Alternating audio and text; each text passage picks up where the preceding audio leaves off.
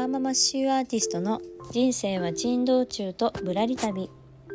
会社員ワーママとシューアーティスト。2つの顔を持つ私あここが日々の生活から拾い上げたトピックスをお届けしている番組です。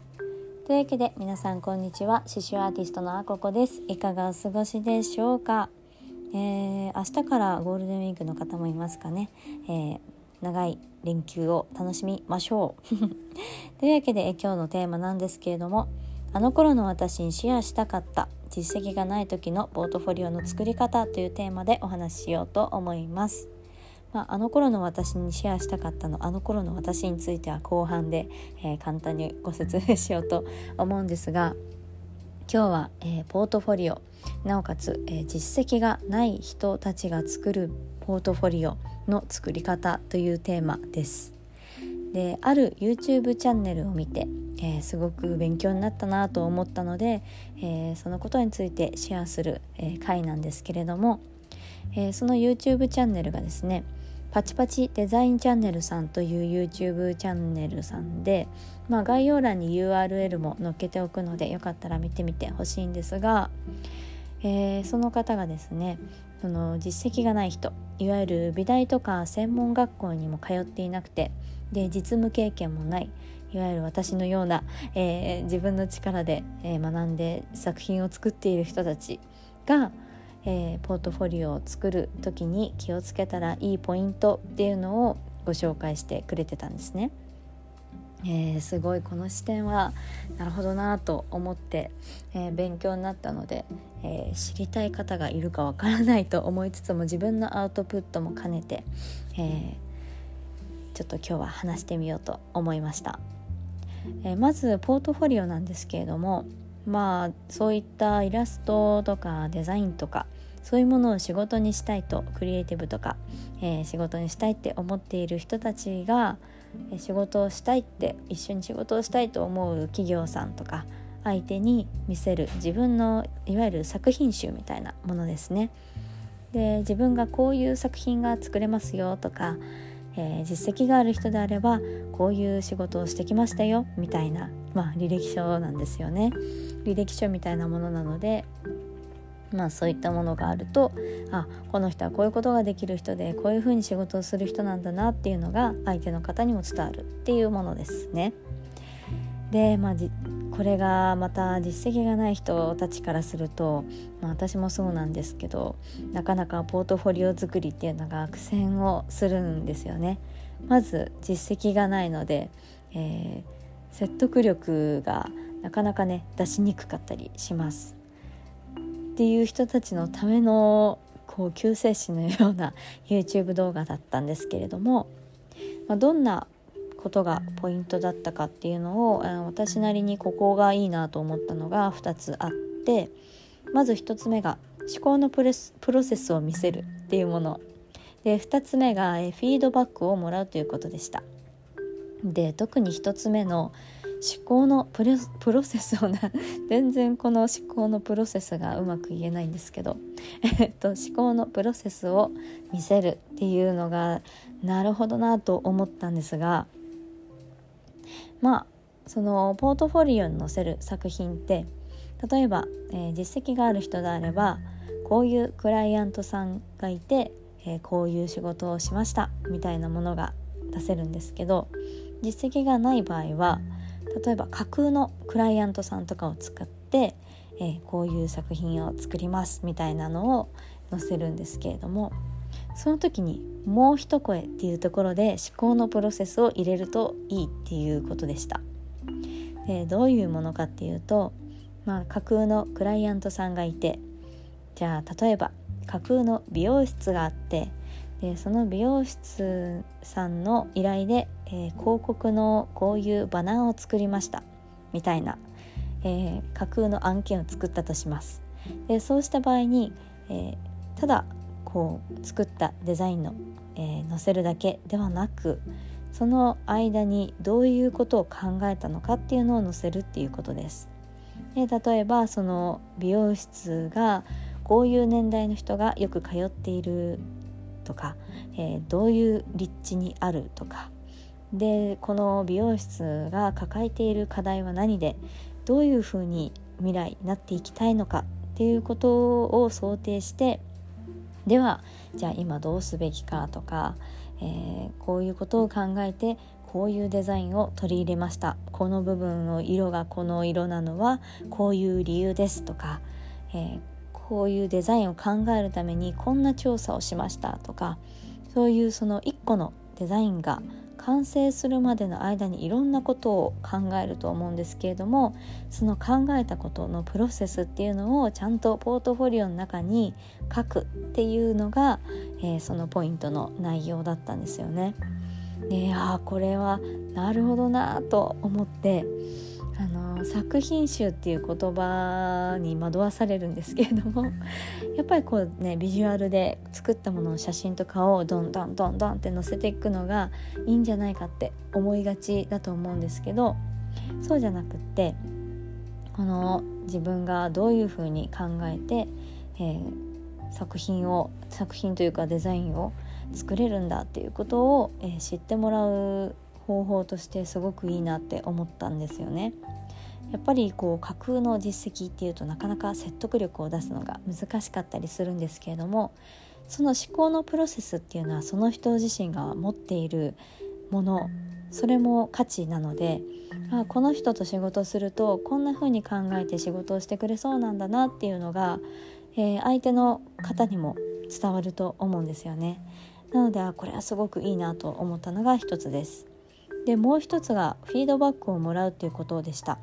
えー、このフィードバックをもらうっていうのはまあそのままなんですけれども自分の頭だけで考えたものではなくって第三者の目で見てもらってこうした方がいいんじゃないかっていうフィードバックをもらった方が、えー、より良いアウトプットっていうのが作れるっていうことですね。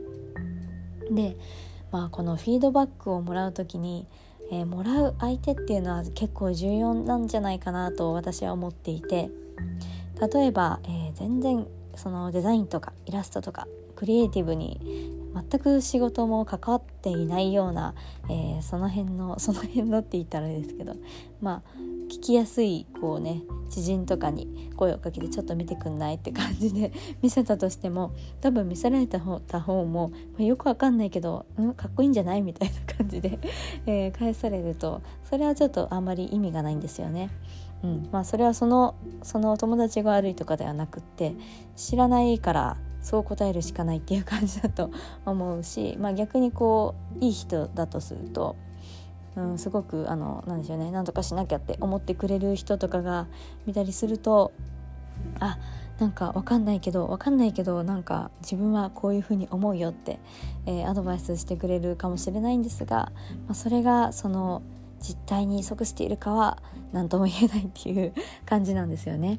なので多分フィードバックをもらう相手として選ぶべきはあのその仕事に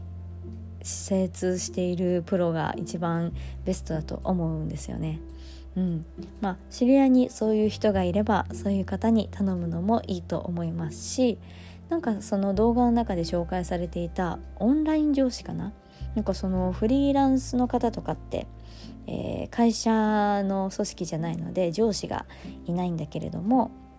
そういった時になんかフィードバックを受けたいっていう時とかにそのオンライン上でえー、そういったフィードバックをしてくれるようなサービスがあるそうなんですよ。これ初めて知ったんですけれども、まあ、そういったものを利用して第三者目線で、えー、そのポートフォリオを評価してもらうっていうのがあるとより洗練されたものが作れるなということでした。うん、この2つがねすごい勉強になったんですよね。なんか今あのウェディングのオーダーの制作をしているんですけれどもそれが終わったら少しアート作品の方に注力をしたいなっていうふうに思っているんですよね。で私はこう刺繍アーティストと、まあ、名乗っている通りで刺繍のアート作品で仕事をしていきたいなというのがあるので、まあ、それこそ企業さんとか、えー、異業種の方とコラボをして、ね、自分の作品を作って、えー、仕事をしていきたいって思っているのでまあ、その作品を作ることもそうなんですけどそういったポートフォリオ自分の作品集とか、まあ、履歴書みたいなのを作るっていうのも必要だなっていうのがずっと頭の片隅にあるんですよね。なのでそういった意味でもこの今回の YouTube がすごい参考になったので、まあ、同じ状況の方がいるかは分かんないんですが、えー、シェアさせていただいたという次第でございます。で最後に、えー、あの頃の私にシェアしたかったっていうのが これは本当にもう私の大学生時代のすごく恥ずかしいエピソードなんですがもしかしたら昔も話したことがあるかもしれないんですけれども、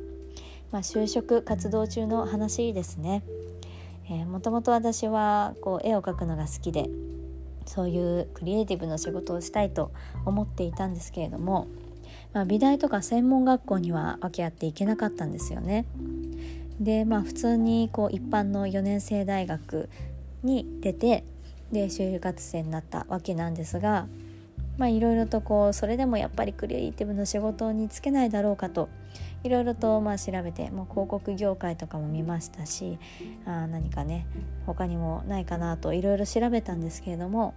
まあ、広告のクリエイティブは倍率が高いのでなかなか、まあ、一応あの途中まで進んだんですがなかなかね 難しくって。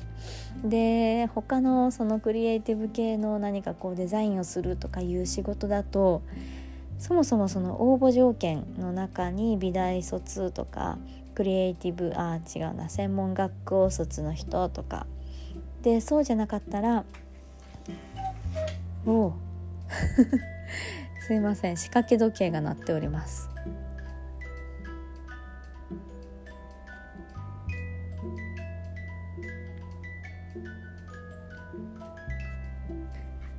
すいません仕掛け時計が鳴っちゃいましたね。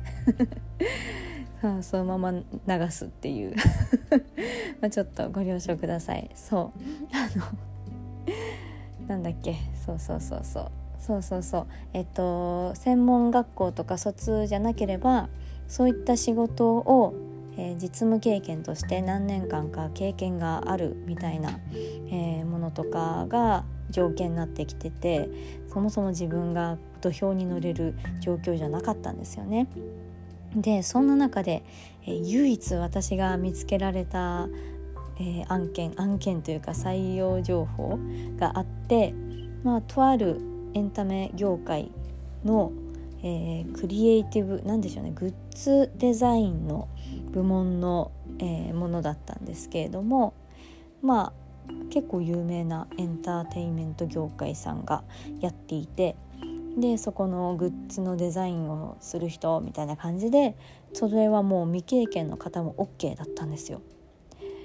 でもうこれだと思って、えー、まあエントリーシートを出してで最初の、えー、検検査じゃないななんだっけ、えー、審査っていうのかななんかなんだろう採用のなんなんかテストが、えー、ポートフォリオ審査だったんですよね。でまあポートフォリオってなんじゃろうっていう感じから始まってでいろいろとね自分なりに調べてああなるほど自分の作品集を、え一冊の本にまとめるのかと思ってもうその日までに自分の作品をもう一生懸命一生懸命拙いものだと思い分かっていながらも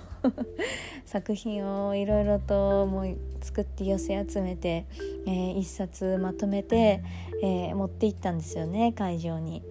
でまあ、その会場で1人1つテーブルを割り当てられてで設置時間は20分ほどで、えー、ポートフォリオを設置してくださいって言われたんですよね。おや？と思って 20分もいる？って思ってでふと周りを見渡してみると、